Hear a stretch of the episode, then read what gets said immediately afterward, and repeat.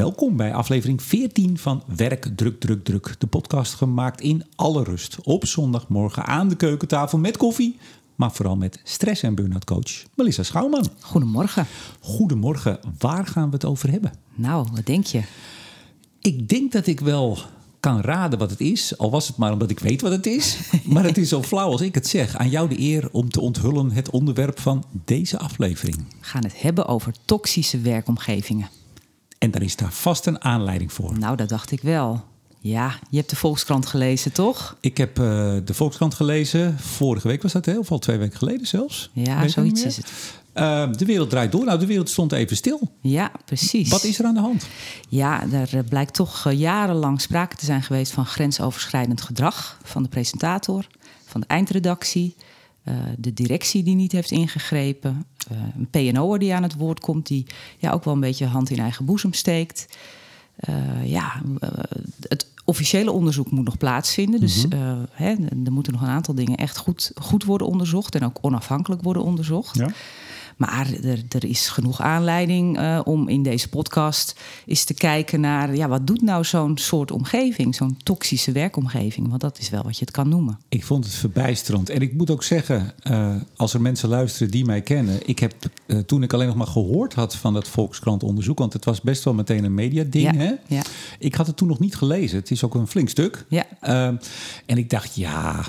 Weet je, dat was het topprogramma 15 jaar lang. Ja, um, ja uh, bij topprestaties, uh, ja, uh, daar ligt de lat hoog. Ja. Dan is de druk hoog. daar kan niet iedereen tegen. Dus ik dacht, dat is een foutje van mij. Ik dacht, nou, He, tegenwoordig kijken we natuurlijk met de bril van nu en alles is grensoverschrijdend. Zal en alles misschien is... ietsjes meevallen. Nou, mijn bek viel open toen ik het las. Ja. En het greep me ook echt naar de keel. Nou, Ja. dat, dat doet dingen bij mij niet zo snel. Ik Ja. vond het echt verbijsterend hoe dat 15 jaar heeft kunnen doorgaan. En inderdaad, het echt onafhankelijk onderzoek moet nog komen. Dit is een krantenonderzoek, maar wel. Ik geloof hoeveel mensen hebben ze gesproken? Eh, ze hebben 70 mensen gesproken. 50 mensen hebben echt eh, eh, ja, onderschreven hoe het ging. Ja. En, en zelfs ook de, de hoofdrolspelers geven ook wel dingen toe. Ja, en ook het- het opent, het is wel heel goed geschreven, ook Ja, het artikel moet ik zeggen. ja. Het opent ook met een incident uit 2019, geloof ik, wat door zeven mensen is bevestigd aan de krant. Hè? Dus dat gebeurde echt. Waarin van Nieuwkerk iemand echt, nou ja, ik in mijn woorden, de grond in staat te trappen. Ja. Ja, en juist die man komt aan het einde van het stuk nog terug. Die heeft als een van de weinigen ook excuses gekregen. Dat is echt onder druk van toen een tijdelijke eh, eindredacteur is dat gebeurd. Mhm. Eh, dus die, eh, die heeft echt er bij eh, Van Nieuwkerk op aangedrongen. Jij moet echt excuses maken nu voor je gedrag. Dat is gebeurd. En die man, een hele ervaren, ook wat oudere man... die, die zei, nou, dat excuses heb ik aanvaard en voor mij is het klaar. Ja. Maar voor heel veel anderen, juist ook het feit dat je als omstander al dit soort onverkwikkelijkheden hebt zien gebeuren, daar hebben ook heel veel mensen last van. Dus soms hebben ze niet eens zelf eh, eh, dit soort dingen eh, voor zichzelf meegemaakt, Ja. maar waren ze ervan getuigen dat iemand anders zo de mantel werd uitgeveegd. En, en Van Nieuwkerk heeft het ook eigenlijk één keer toen hij ook publiekelijk daar op de redactie eigenlijk, nou, stond hij ook te huilen en erkende, wat had hij, gif in zijn hoofd of gewoon, nou, genoeg aanleiding. We, komen er allemaal op, op een toxische werkomgeving, op wie doet dat nou, of wat is het, hoe ontstaat het, hoe, hoe blijft het Ja. gedijen? En ja, dan toch altijd weer, en het lijkt me in dit geval een hele moeilijke, eh, wat doe je eraan? ja, ja.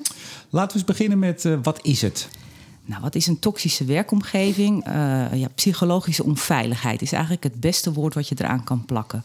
Een psychologisch onveilige omgeving. Ik denk dat we dit woord ook in het kader van de Tweede, eh, tweede Kamerorganisatie al eens een keer hebben gebruikt. Hè. Dat is wel eens als nieuws ook langsgekomen. Ja. Psychologisch onveilige omgeving is een omgeving waar je eigenlijk nooit weet waar je aan toe bent. Dus eh, er is een, een, eh, een bepaalde mate van grilligheid in die, in die omgeving. eh, waarin je soms enorm kan worden uitgescholden en helemaal met de grond gelijk kan worden gemaakt.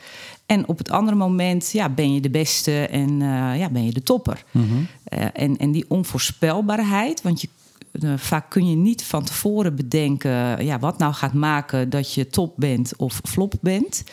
Dat maakt het zo, eh, ja, zo, zo fnuikend, zo, zo sluipend. Ja, en, en inderdaad, je, je weet het nooit. En toen ik dat las, ook in dat stuk, ik moest meteen denken, en dat, volgens mij heet dat ook zo, toxische relaties. Ja, Waarbij, nou ja, uh, de man of de vrouw, dat doet er. We zijn heel erg van gelijkheid hier ja, bij werk, druk, druk, druk.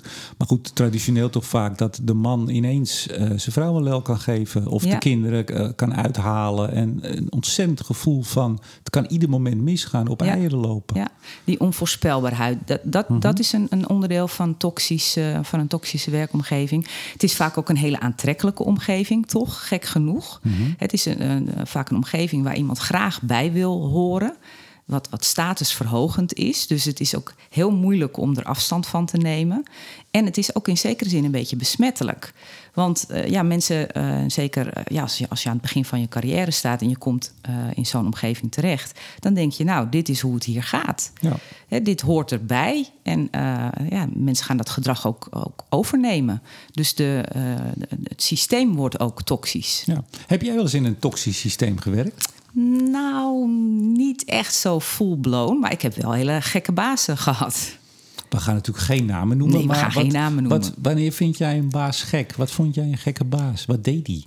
Nou, een baas die inderdaad uh, uh, regelmatig in woede ontstak. Die uh, iemand die weg wilde bij het bedrijf degradeerde tot de laatste maanden maar in het magazijn werken. Hè, dat was een bedrijfsleider. Ja, die, die wilde gewoon wat anders gaan doen. Mm -hmm. En uh, ja, daar was de baas niet blij mee. Dus die zei, uh, de laatste maanden ga jij maar gewoon lekker in het magazijn. En ik hou je ook aan je, aan je opzichttermijn en alles. Mm -hmm. dat soort dingen. Dus ja. echt een beetje wraakacties. Alleen, deze man was daarin wel voorspelbaar. Oké. Okay. Dus die, je, je wist gewoon dat als je iets niet, niet naar zijn zin deed... en dat was ook wel duidelijk wat dat ongeveer was... dan, dan haalde die uit. Ja. Hmm. ja ik ben daar heb... niet lang gebleven overigens. Voor mij was het echt een aanleiding om een jaarcontract niet te willen verlengen. Ja, nou, ik heb eigenlijk nooit een baas gehad. Dus in die zin heb ik, want het is vaak in een. In een machtsverhouding. Machtsverhoudingen? Ja. Of kan het ook onder gelijken? Nou ja, pestgedrag is natuurlijk ook toxisch. Hè, en dat is vaak onder gelijken. Mm -hmm. uh, dat, dat, daar hoeft die machtsverhouding niet altijd een, een rol te spelen. Maar wat, waar we het nu over hebben, gaat wel echt ook over die uh, machtsongelijkheid. Ja, nee, want ik heb dan weliswaar eigenlijk nooit, uh, tijdens mijn studie even, maar nooit echt uh, voor een baas gewerkt. Ja, ik heb wel gewerkt, maar niet voor een baas, altijd zelfstandig geweest. Maar ik heb wel tijdens mijn studietijd in de Amsterdamse haven en allerlei baantjes gehad. En ik heb natuurlijk ook hele gekke opdrachtgevers ben ik tegengekomen later. Ja. Maar en dat vind ik altijd moeilijk, want ik ben iemand, als ik iets geks tegenkom of iemand doet gek, dan zeg ik: Doe jij eens even normaal, man ja. of vrouw. Ja. Um, en ik heb dus ook eigenlijk nooit zoveel last persoonlijk. Maar ik weet, de meeste mensen doen dat niet. Nee. Het is ook geen verdienste. Ik heb toch al heel snel dat ik denk, zeg, doe jij eens even normaal. Ja, jij zegt dat dan ook gelijk. Ik zeg dat dan ook gelijk. En je, en je verbindt de consequenties aan als het niet verandert. Ja, want ik ben wel eens ook uh, bij van die uitzendbaantjes... maar ook wel eens later met in opdrachtgeversverhouding. En ik zei, nou ja, het lijkt me beter dat ik hier uh, niet meer kom. Ja. Of dat ik deze opdracht niet aanneem. Ja. Maar dat is niet de regel, hè? Nee, Nee, nee en, en uh, ik herken het voor mezelf ook niet zo. Ik, ik ben dan niet zo'n assertieve medewerker altijd geweest. Uh, maar ik heb bijvoorbeeld ook wel een baas gehad... Waar, uh, waar een deel van het personeel had echt moeite met haar. Was echt bang voor haar. Alleen ik kon toevallig heel goed met haar opschieten... En omdat ik met, uh, goed met haar kon opschieten, kon ik haar ook wel wat, wat tegenwicht bieden. Kon ik ook wel zeggen: Goh, dit moet je echt misschien even anders aanpakken. Dus uh, op de een of andere manier zocht ik wel op mijn manier naar uh, openingen om, om toch iets te doen tegen, uh, ja, tegen die ja, een beetje gekte tussen aanhalingstekens die sommige maar, bazen hebben. Maar dat zagen we bij het Wereldrijd Door verhaal ook. Hè. Daar hadden we dus een, een, een eindredactrice, ja. hoe heet ze? Dielke Winia, heet ja. geloof ik. Hè? Ja. Die is ook toen wel, toen ze daar nog werkte, geloof ik acht jaar lang lang dus, hè, is ze dat geweest. Ja. Die was ook een soort schakel tussen Van Nieuwkerk en de redactie. En ze wordt omschreven als iemand die heel, heel nou, aardig was toen ze begon. Of toen ze daar nog niet de baas was, want ze werkte ja. daarvoor ook al. Maar toen begon ze eigenlijk te schipperen en, en koos soms de kant van Van Nieuwkerk. Zodat mensen zich ook voor haar bang werden en dachten, oh, ja. we weten niet waar we aan toe zijn. Dus je kan ook, als je dan wel met die baas ja. overweg kan, ook weer zelf het respect of verliezen van de medewerkers. Of dat men bang voor jou wordt. Ja, ja sommige uh, van die medewerkers nemen haar eigenlijk meer kwalijk. Hm. dan van Nieuwkerk. Zo van ja, iemand kan uh, inderdaad uh, ja, echt, echt gekte in zijn hoofd hebben. Eh, maar wel heel briljant zijn. Nou ja, dat, dat, daar kunnen we nog wel mee dealen. Maar laat dan de, de kring daaromheen zorgen dat dat niet al te veel schade maakt. Ja. En bijvoorbeeld ook de PNO'er die aan het woord komt, dat vind ik ook nog wel eh, ja, veel hand in eigen boezem steken. Die verwijt zichzelf ook wel wat. Want die zegt: Ja, ik heb wel heel veel mensen opgevangen. En ik heb ook wel dingen uh, aangekaart, maar ik heb ook niet doorgepakt. En ik ben het ook maar een beetje individueel gaan, gaan behandelen. Zo van, nou, ik moet zorgen dat deze persoon die nu niet meer in deze constellatie verder kan werken, want die zegt, uh, ja, uitgespuugd. Mm -hmm. uh, ik zorg dat hij op een andere plek uh, komt. Dus die is wel heel sociaal bezig gegaan. Maar die heeft niet de kern van het probleem daarmee uh, ja. geraakt en weten op te lossen. Hoe, hoe ontstaat een toxische werkomgeving? Nou, het ontstaat vaak in hoog ambitieuze omgevingen. Mm -hmm. dus topsport, topcultuur, uh, maar ook uh, politiek gevoelige omgevingen. Uh, daar waar een beetje het beeld is, we zijn hier echt op de toppen van ons kunnen bezig. En uh, nou, daar, daar mogen ook wel wat Spaanders vallen. Ja. Daar, uh, daar is wel wat, uh, wat geoorloofd. Bloed, zweet en heel veel tranen. Bloed, zweet en heel veel tranen. Ook een, een, beetje het idee dat hoort er hier wel bij. Dat trekt natuurlijk ook wel mensen aan die daarvan houden. Nogmaals, toen ik dat dus hoorde, die berichtgeving over die reconstructie van de Volkskrant, dacht ik hier ook in van nou, ja. Ja. Hè, nou, bij wijze van spreken, niet zo zeuren, dan ja. moet je er maar niet gaan werken. En, maar daar is dus, dit is iets heel anders. Dat is dit niet. Nou, grappig is misschien in, uh, in uh, de hoog culinaire kringen, dus uh, chef Koks, die echt ster sterrenkoks.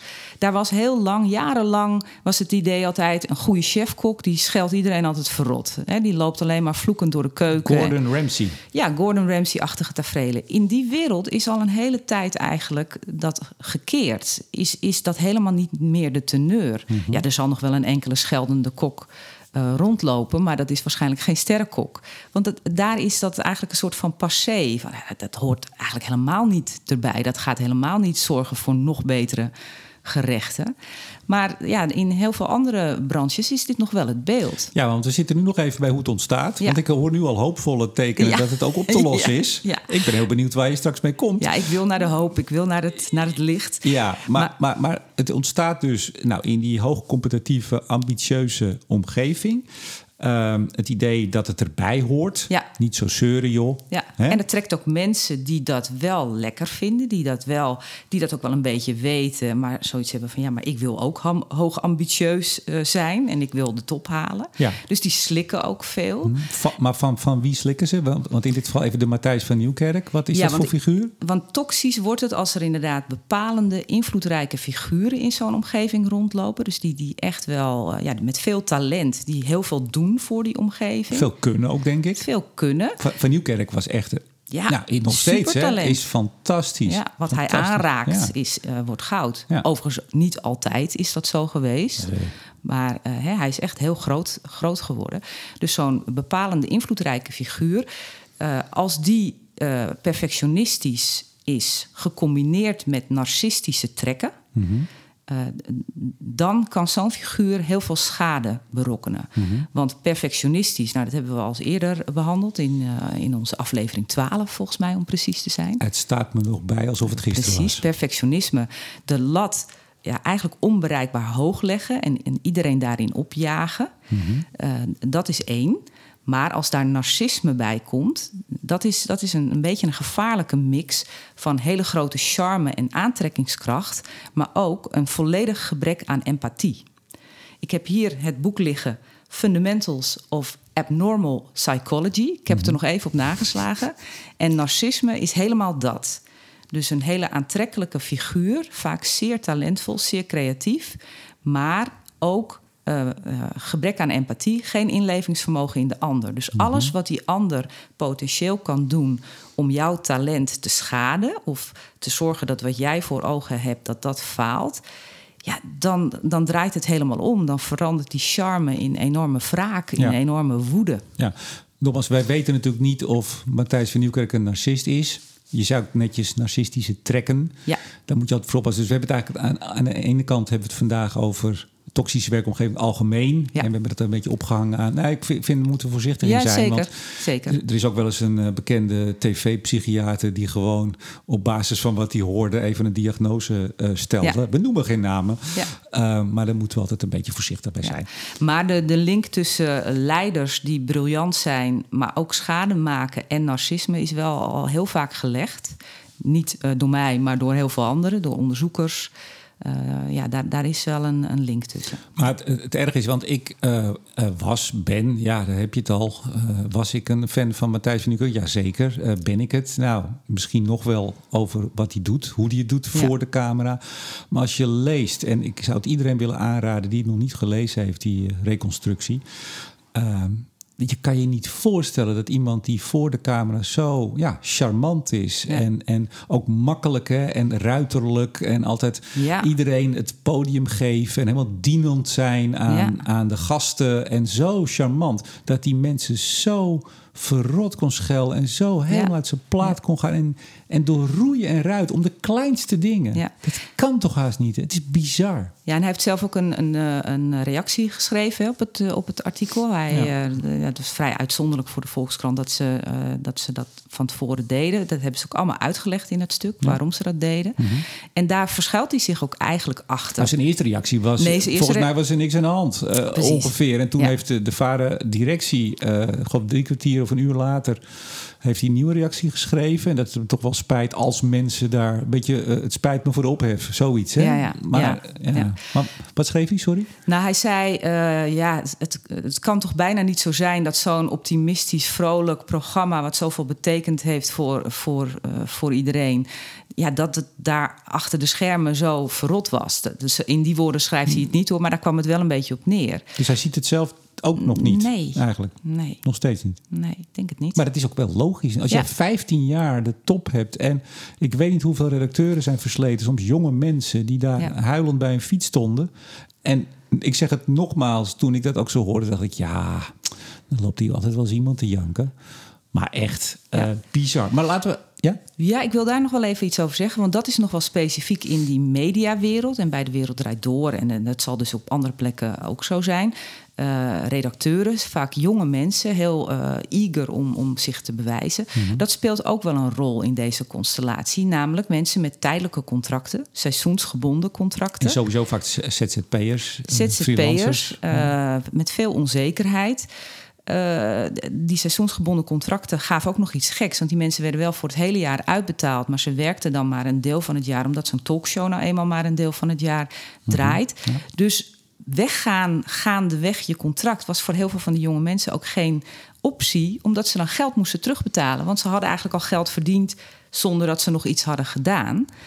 Eh, en redacteuren, ja, het klinkt een beetje oneerbiedig, maar dat is ook een categorie eh, werknemers in, in de ogen van heel veel media. Zijn deze mensen ook best wel flink vervangbaar? Dus het, het voelde bijna als een soort kanonnenvlees. Ja, ja. Hoe, hoe blijft dit nou in stand? Dus we, we hebben de ingrediënten, heb je geschetst. Die hoog ambitieuze omgeving, eh, invloedrijk figuur die en perfectionistisch en narcistische trekken heeft. Nou, je hebt het net gezegd. Maar goed, dan komen er af en toe mensen langs. En daar is ook een mooi voorbeeld van, eh, hoe heet ze? Janine Ab Abbring heet ze? Ja, ja, ja. ja Eh, de pre- ex-presentatrice van eh? Zomergassen. Abri- ja, Abring. Ja? Abring. Ja, ik, ineens dacht ik, eh, heb ik de naam wel goed? Ehm, die, die, die heeft ook reactie gegeven. Dat is ook wel weer chic. Die heeft er niet veel woorden. Ze heeft een mailtje Nee. teruggestuurd. Zo van, nou, ik hoef er niet zoveel meer over te hebben. Maar de- haar mail toen, haar ontslagmail, is eh, in handen van de krant. Is ja. rondgegaan. En dat was zo iemand, en zo zullen er meer geweest zijn... die zoiets hadden van, ja, zoek het lekker uit, joh. Ja, Maar ja. dus, hè, zij, nou ja, dat, dat voert misschien te ver eh, om dat allemaal uit te, uit te leggen. Lees het artikel, zou ik zeggen, en zoek het even op. Maar ehm, hoe blijft dit in stand? Want er zullen altijd mensen zijn die zeggen... nou, eh, ik eh, eh, geef mijn postie maar een fikkie. ja. Wat ja. is er nodig om dit in stand te houden? Nou, het is toch die, die enorme invloedrijkheid van, van eh, eh, deze figuur of deze figuren. Het is, het is ook een soort besmettelijk, hè, zei ik net. Dus andere mensen nemen dit gedrag ook over. Die gaan ook een beetje met die bril kijken eh, van... oh, deze kan er niet tegen, nou, die is dus niet geschikt. Hè, dus er ontstaat een soort systeem waarin men elkaar en ook zichzelf... allereerst zichzelf en daarna elkaar gaat overtuigen... dit hoort erbij. We zijn hier topsport aan het bedrijven. En ja, eh, dit, dit, is het. En als je er niet tegen kan, dan moet je maar weg. Ja, maar, maar de directie van de VARA, die is meermaals, of BNN-VARA, hoe dat heten mag, uh, is meermaals zijn daar signalen geweest. Er waren in die tijd ook wel een stuk in roddelbladen. Nou is dat niet een hele goede uh, bron, maar ja. uh, er werd aan de bel getrokken. Ook die redactrice die uh, wel acht jaar is gebleven en die eigenlijk dus door mensen nog bijna meer verwijten wordt gemaakt, ja. heeft ook wel dingen aangekaart in het begin. Ja. Um, hoe, hoe, zie jij zo'n rol van zo'n directie? Ja, ik denk dat de directie hier heeft, heeft gedacht: ja, uh, wacht eens even, dit is ons meest succesvolle programma, onze meest succesvolle presentator. Uh, het zal wel dat hij wat schade maakt, maar we laten het gewoon. Mhm. En dat is echt ernstig. Want uh, ook eigenlijk had de, deze presentator tegen zichzelf in bescherming moeten worden genomen. He, er, had, er had echt veel meer gedaan moeten worden, actief gedaan moeten worden, om te zorgen dat dit niet zo uit de hand uh, liep. Maar, maar, weet je, die, die beschrijving van een aantal van die incidenten die gebeurden. De, ik vroeg het me wel af. Uh, want nogmaals, ook ik dacht, ach ja, nou, hè, het, is, altijd wel mensen klagen. Maar de vraag is dan of zo'n directie ook wel echt het zo gedetailleerd met de woorden en hoe dat gaat. Of dat ze alleen maar horen, ja, hoog verloop. Ja, ja, hoog verloop. Topprogramma. Dus ook wat meer verloop in redacteuren. Moi, het zal wel. Hè? Ja. Dus hoe, het, het, zit hem, het was echt een beklemmend stuk. Ja. Uh, sommige passages ja. echt, en dat heb Ja. ik niet vaak. Dat greep me echt naar de keel. De vraag is, heeft zo'n directie dat op die manier? Of wordt het allemaal een beetje in een soort salvende woorden gesproken? Nou, het gaat niet zo goed bij de redactie. Ja, wel, wat moet je ermee? Nou, wat in ieder geval duidelijk eh, was dat als de directie wel eens wat deed, dat dat vaak in salvende woorden ging. Ja. Hè, dus die gingen dan uh, inderdaad met hun, hun toptalent uh, Matthijs van Nieuwkerk in gesprek. Zo van, ah joh, misschien toch een beetje. Hè? En ja, we weten wel dat er niet altijd van die sterren om je heen zijn. maar het is het systeem, hè? Dus het, het, het, is, het, is eigenlijk, het is eigenlijk voor iedereen uh, heel treurig wat er gebeurt. Want uh, achteraf gezien wil niemand het natuurlijk zo. Uh, zelfs de, de, de, degenen die er de grootste rol in, uh, in hebben gespeeld. Maar er is een soort bouwwerk met elkaar in elkaar gezet. Iedereen heeft zichzelf uh, ervan overtuigd. Dit hoort er allemaal bij. En, en daar wordt in geacteerd. Dus er zijn ook heel veel, uh, ja, heel veel mensen hebben zich denk ik omstander gevoeld. Uh, van dit geheel. En hebben er nu achteraf spijt van dat ze hun mond toen niet hebben opengedaan. Maar ze, ja, ze voelden aan alles van ik, ik wil niet degene zijn die de, volgende, die de volgende keer de kous op de kop krijgt. Ik heb er heel veel voor over om hier te blijven. Want dit is de top van de media. Uh, en als ik hier uh, in sta uh, staande blijf, ja, dan, dan, dan kan ik echt alles. Dus nogmaals, die hoge ambitie die die omgeving heeft, dat is ook wat al die mensen die daarin opereren hebben. Dus daardoor kan het, kan het lang in stand blijven. Ja, en als Matthijs dan eens een complimentje gaf, dan kon de redactie ja. daar weken op teren. Ja, precies. Een aai over de bol, een ja. kus op het hoofd bij de dames, aai bij de heren. Ja. Uh, en, en het was uh, fantastisch, ja. want de baas was blij. Ja, want het was natuurlijk ook niet dag in dag uit dit. Het was ook feestjes vieren, het was ook grote successen. Dus dat, dat hoort er ook allemaal bij. En ja, op het moment dat jij je de enige begint te voelen die, die denkt: oei, dit gaat toch wel, dit gaat allemaal toch wel heel erg ver. En uh, ik voel me hier niet gemakkelijk bij. Maar je ziet eigenlijk alle anderen om je heen ja, er wel in, in door opereren. Dan denk je, ja, moet ik, moet ik dan op de barricade gaan staan? Moet nou ja, ik, nee, maar kijk, die jonge redacteuren, vaak jonge mensen, die, die hebben met elkaar ook wel eens van: jeetje, nou, wat was hij weer uit zijn plaat net, hè? Als je op weg naar huis gaat. Mhm. Mm -hmm. Maar het is natuurlijk ook wel gewoon, ja, inderdaad, nou ja, li liever dat hij mijn collega aanpakt dan mij. Dat, Ja. dat kan, als je bang bent, Ja. dan denk je, dan heb, heb ik liever dat hij hem of haar daar eh, drie bureaus verderop uitvoetert. Ja. Laat mij maar onder de radar zitten. Overigens, we weten van premier Rutte dat hij verschrikkelijke woedeaanvallen heeft. Ja, dat, dat komt wel eens een enkele keer naar buiten, hè? Dat dat zo maar dat is. was bij, was bij Van Nieuwkerk ook. Dus er waren alle stukken over in, in, in mee. Nou, nogmaals, roddelbladen, niet de beste. Maar dus, het ging wel rond, hè. Tuurlijk, uh, hoog, uh, hoge prestatiedruk. Maar van Rutte, wie weet... Ja, dat is heel lullig. Ik insinueer niks. We we, nee, maar we, nee, maar dit is zo'n gevalletje. Maar serieus. We weten dat hij woedeuitbarstingen heeft. We weten dat hij heel charmant is. Ja. Nee, maar het gek is dus... Er zijn dan signalen Maar het systeem, het stelsel houdt het in. Want als hij dan ook zo uit zijn plaat ging van Nieuwkerk, dan deden de directeur als eerste gauw alle deuren dicht. Ja, dat niemand, het, niemand kon het kon horen. Ja. En dat is natuurlijk ook, ja, ik spring een beetje van hak op de tak, maar ook in toxische relaties Ja. of waar eh, sprake is van mishandeling, dan is het ook vaak in het gezin, jongens, afschermen. Ja. Eh, laat de buren niet zien dat mijn man hier de kinderen in elkaar slaat. Dus ja, toxisch, het is natuurlijk het beste woord. Het is verschrikkelijk. Ja, ja en, en dan zijn er... Ik een- zeg niet dat Rutte iemand slaat. Hè? Nee, wij, wij insinueren hier helemaal niks. Nee, maar het, ja, ik, ik, ik, ik, het- ik, vind het een, eh, ik vond het heel interessant dat je dit onderwerp koos voor vandaag. Ehm, want ja, wie weet wat er. Dus je hebt wel vaker aanleidingen, ook van de buren, dat je, dat je die vrouw misschien met af en toe een blauw oog ziet. Ja. Dat je denkt, ja, moet, moet ik wat doen? Moet ik. Wat dan? Ja, ja en, en wat, wat dan misschien eh, toch ook interessant is, maar dat komt straks ook wel een beetje in de oplossingen terug. Er is een, eh, ook een zorgsysteem in zo'n organisatie. Er is een bedrijfsarts waar heel veel mensen eh, naartoe zijn gegaan, of een bedrijfs, noem je dat, een, ar een arbodienst, een PNO'er die zich heel direct met, met allerlei situaties heeft bemoeid. En ja, ik denk, die, die PNO'er die zegt het hardop, maar de anderen zouden misschien ook op die manier terug kunnen kijken. Hebben we niet te veel alleen maar naar de individuele gevallen gekeken die eh, aan ons bureau zijn verschenen en die vreselijke verhalen vertelden? Hebben we het niet aangedurfd om eh, eh, de rode draden die we door al die gevallen heen zagen ontstaan, om, om dat aan te kaarten? Ja, waren we bang voor ons eigen hachie? Want daar komt het natuurlijk toch vaak op neer. Mensen, Angst. iedereen wil dan erbij blijven. Iedereen wil dat dat succesvolle gebeuren in stand blijft. En, en begint dan met oogklepjes op eh, te kijken. Dit is overigens voor mij de reden dat ik mijn eh, stress- en burn-out eh, werk. Dat ik eigenlijk altijd ervoor kies om voor werkgevers te werken. Of door werkgevers te worden ingehuurd. En dan met stress- en burn-out problematiek aan de slag te gaan. Maar waarbij ik ook met die werkgever in gesprek wil over de rode draden die ik uit de coachingsgesprekken hoor.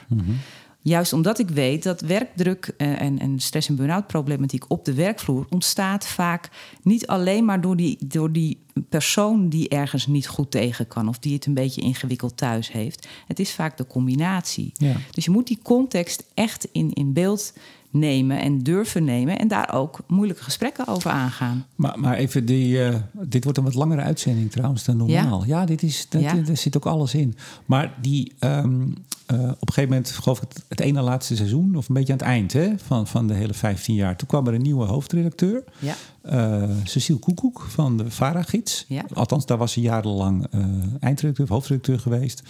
Ehm, die zorgde ervoor dat hij dus, we noemden het net al even, één keer aan publiek op de redactie zijn excuus heeft gemaakt. Ja. Moest huilen, zei dat er nou ja, gif of de duivel zat in hem. En hij moest in therapie, eh, vond hij ook zelf. Dat was haar dus gelukt. Voor het eerst in dan 14 jaar of zo, Ja. 13 jaar. Maar daarna kwam zij toch ook. Het was niet de, de, de kering, het was niet de kentering dat je dacht, nou, we zijn er. Het was even één keer Ja. en toen was het toch weer weg. Ja, maar als de directie, de hoogste, hè, de, de hoogste rang, het toch, eh, eh, ja, toch niet dat, dat ondersteunt, dat geluid, of toch ook niet eh, veel ernstiger gesprekken met, met de hoofdrolspeler of de hoofdrolspelers aangaat, ja, dan, dan ben je toch nog steeds die eenling die dan wel een keer de mond opentrekt. Maar stel dat jij daar had gecoacht en jij had dit aangekaart. Jij ziet, hè, want dat doe jij inderdaad, dat weet ik. Jij, Ja. jij ziet die rode, rode draden, dat rapporteer je. Ja. Je confronteert je opdrachtgever eigenlijk met... Nou, ik weet niet of je het al eens hebt meegemaakt... maar hier is een sprake van een toxische sfeer. Dan neem je dus ook het risico te zeggen... nou, bedankt mevrouw Schouwman en tot Ja. ziens. Ja. ja, omdat ik daar van meet af aan open in ben, denk ik dat ik ook alleen maar word ingehuurd door organisaties die dat gesprek ook echt willen aangaan. Hè, dat, dat, dat hoort er wel een beetje bij. Dus ik, eh, ik maak zelf niet mee dat, dat die boodschap dan zo eh, onwelgevallig is, of dat ze dat daar niet op hadden gerekend en me er dan vervolgens uitsturen. Maar dat risico neem ik wel. Eh, ja, Ja. dat hoort er dan bij. Eh, en, en dan denk ik dat een organisatie een nog groter probleem heeft. Want als je inderdaad niet meer aan reflectie en aan zelfreflectie doet, ja, then all is lost, zou ik bijna zeggen. Ja, maar all is niet lost. Er is hoop, er is licht. Op Ja. weg naar het licht, zei je Ja. net. Nou, wat kunnen we er tegen doen? Tegen de toxische werkomgeving? Nou, ik heb geen toverformule hoor. Uh, en inderdaad, uh, dit kan heel hardnekkig en langdurig, et cetera, zijn. Wat ik zelf een hoopvol bericht in ieder geval ook vond in, uh, in de kranten, in het Parool, maar stond later ook in andere kranten. Het Internationaal Theater Amsterdam kwam in het nieuws. Mm -hmm. Dat is natuurlijk ook een hoogcultureel gebeuren. Hè? Precies zo'n soort omgeving uh, als waar we het hier over hebben. Ja, even voor de luisteraars. Dat is uh, eigenlijk de fusie, ik heb het opgezocht hoor, 2018 van de stad Schouwburg Amsterdam met uh, toneelgroep Amsterdam. Ja. En het is, dat gebouw is prachtig en er werken hele lieve mensen. Maar de toneelgroep Amsterdam, Ivo van Hoven, ja. internationaal geroemd en gerespecteerd. Ja. Dat is die cultuur, denk ik, die je bedoelt. Hè? Ja. Hoogstaand ja, toneel. grote talenten. Ja, uh, ja de, de, de, sky is the limit. Uh, perfectionisme er is ook best wel eens uh, in het nieuws geweest over de, de inderdaad oplopende werkdruk daar. Dat de voorstellingen toch wel heel erg, uh, ja, bijna het randje van wat er nog kan mm -hmm. uh, aan het bereiken zijn. En wat was het nieuws? En het nieuws is, ze gaan daar wat aan doen. Ze gaan echt ingrijpen. Ze gaan echt zorgen uh, dat, dat die werkdruk weer wat normaler wordt. Dat, dat ze gaan voorstellingen schrappen. Mm -hmm. en ik weet ook dat ze, dat ze bezig zijn om hun werksysteem echt wat beter nog in elkaar te draaien. Waardoor de risico's uh, voor, voor medewerkers, voor het afbranden van medewerkers, dat ze het echt niet meer aankunnen, dat ze het echt niet meer trekken, dat die risico's echt verkleind worden. Dus het kan zo zijn dat in zo'nzelfde hoogambitieuze omgeving mensen wel hun verantwoordelijkheid nemen en zeggen: jongens, dit, dit kan niet meer. Maar dan kunnen we misschien al vaststellen, hoewel we van uh, het ITA uh, nog minder weten dan uh, wat we uit de krant van de Wereldwijd Door, dan was dat, is dat dus geen toxische werkomgeving nee. waarschijnlijk. Nee. Maar jij gaat ons vertellen hoe we bij, bij, bij de redactie van De Wereld Draait Door... hoe we dat misschien hadden kunnen oplossen. Ja, ja ik ga niet beweren dat nee, ik dat had kunnen oplossen. Niet. Maar uh, het, het, begint in ieder geval met... Uh, uh, kijk in zo'n soort omgeving heel goed naar de invloedrijke hoofdrolspelers. Hoe ja. zitten die in de wedstrijd? Nou, heel slecht. Ik ben Matthijs van Nieuwkerk en iedereen heeft te gehoorzamen, want ik ben de ster en iedereen die dat niet doet, die scheld ik helemaal verrot ja. en die stuur ik weg. Ja. Wat doe je dan aan dus mij? zodra je door hebt, deze persoon is niet in staat om de mens te zien, om de ander te zien. Ja, dan moet je, uh, dan moet je daar, uh, ja, dan moet je eigenlijk een soort beschermingswal eromheen gaan maken. Dus als je dan toch door wil met zo iemand, moet je eigenlijk zorgen dat iemand tegen zichzelf wordt beschermd en dat ook anderen tegen deze uh, persoon worden maar beschermd. Maar dat was die eindredactrice Dielke Winja, ja. die, nou, aanvankelijk dat ook ook wel deed, maar die werd ook onderdeel van het systeem. Dat werd een soort, ik zeg het in mijn eigen woorden, een soort handlanger ja. van, van Nieuwkerk, die maar, ook heel toxisch werd. Maar ik denk toch, als er dan een directie heel regelmatig laat merken, ook aan jou, een contract zit een eindigheid, Matthijs van Nieuwkerk, als je zo doorgaat. Mm -hmm. uh, als je een spoor van vernielingen achter je laat, dan had dat toch anders in elkaar gezeten. Had haar rol misschien ook makkelijker kunnen zijn. Mm -hmm. Had zij zich uh, ja, ondersteund gevoeld door, uh, door die directie. En had ze ook geweten, ook voor hem zit er een mogelijk einde aan, aan deze werkrelatie. Uh, dus, dus, het is bijna een beetje uh, wortel en stok. Je, je, je, mag je supertalenten natuurlijk uh, koesteren en laten weten dat je ze knal goed vindt, maar je hoeft niet al hun gedrag te tolereren. En als je dat van meet af aan ja, goed in de gaten hebt en daar, daar goed over in gesprek bent met elkaar en ook laat merken, ook jij bent niet onvervangbaar. Uh, maar, ja, maar, dat is dus de kern, want dat hebben ze niet tegen hem gezegd. Nee. Hij was namelijk onvervangbaar. Ja, hij, hij is onvervangbaar geworden. Ja. Hij had eigenlijk carte blanche. Ja. Want, want ik neem aan, hè, uh, dialoog, open deur. Als er klachten zijn, nou dat hadden ze ook allemaal. Ze hadden bedrijfsarts en ze hadden PNO'ers en alles. Ja. Hè? Ik neem aan dat je dat ook propageert natuurlijk. Hè? Dialoog, je zei het al. Blijf ja. in gesprek. Ga ook met de werkvloer uh, regelmatig in gesprek. Ja. Hoe gaan de dingen hier? De werkomstandigheden, de werksfeer. Uh, ja, dan moet je echt dat, dat beet willen pakken. En, en willen zorgen dat dat, dat dat succesvolle gebeuren... wat je zo koestert, dat dat ook ja, zo mooi uh, in de wereld kan blijven staan... als dat je met z'n allen voor ogen hebt. Nu is eigenlijk achteraf gezien, is die hele legacy van de Wereld Draait Door, die dreigt bezoedeld te raken door dit. Nou, bedreigd, die is bezoedeld. Want het is, hij noemt het ook, Matthijs van Nieuwkerk, zijn levenswerk, geloof ik. Ja. Nou, dat, dat staat op omvallen. Ja, dus er is eigenlijk voor iedereen, uh, ook gaandeweg de rit, ook aan het begin van die rit, uh, zijn er hele goede redenen om, om dit zo met elkaar scherp te willen hebben.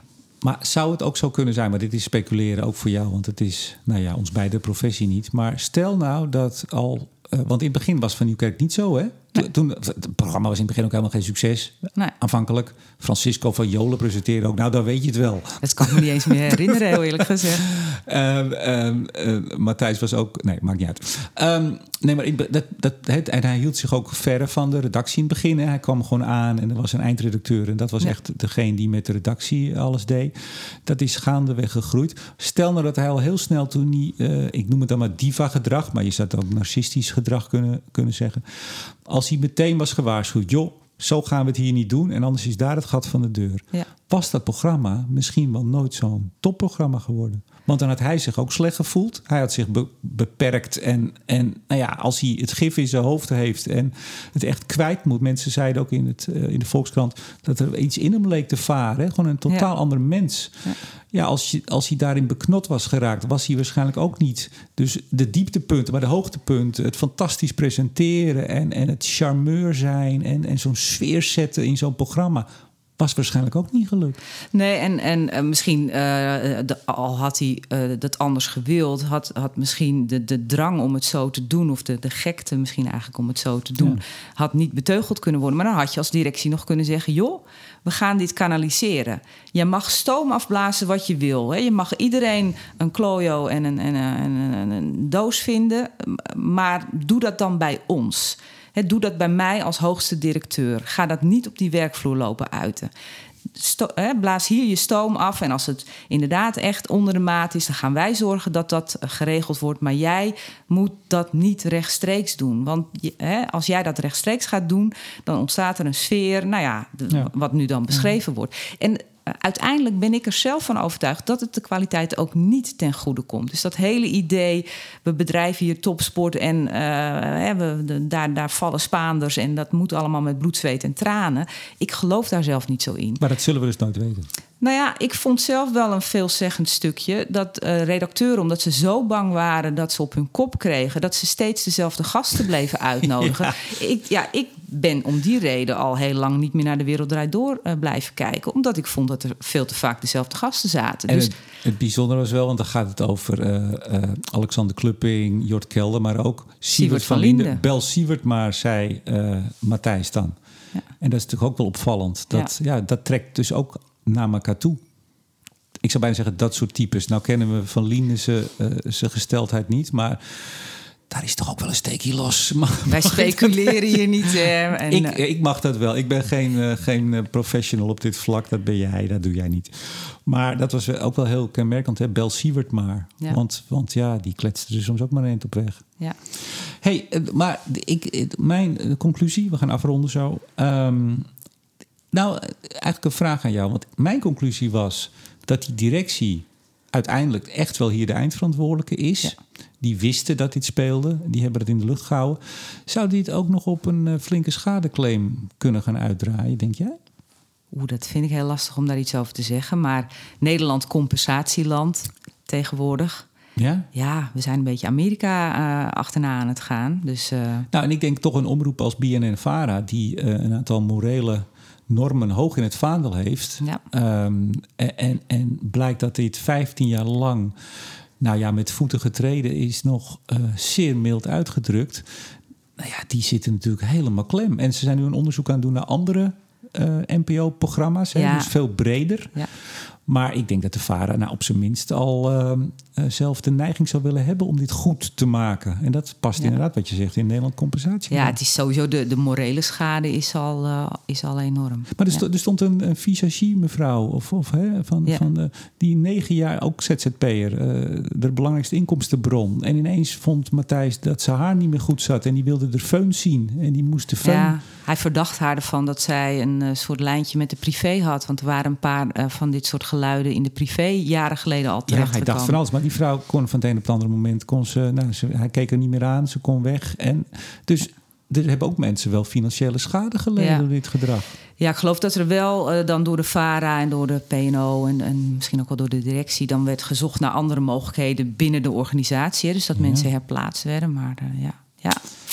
Hebben we nou het licht gezien? Ja, het blijft een beetje, een beetje moeilijk, schemerig, hè? Ja, ja, ik vond zelf eh, een zin van eh, diezelfde Janine Arbring eh, wel heel mooi... die zij in haar mail had geschreven. Zie, jij zegt Arbring. Ik zei Abbing. Wat is het nou? Arbring, geloof ik. Nou ja, we weten wie het is. Janine, van, het is. van Zomergasten. Eh, zij had eh, ooit te horen gekregen, zij was dus eh, een van de jakhalsen. Dat kan ik me trouwens ook niet echt meer herinneren, dat zij een van de jakhalsen was.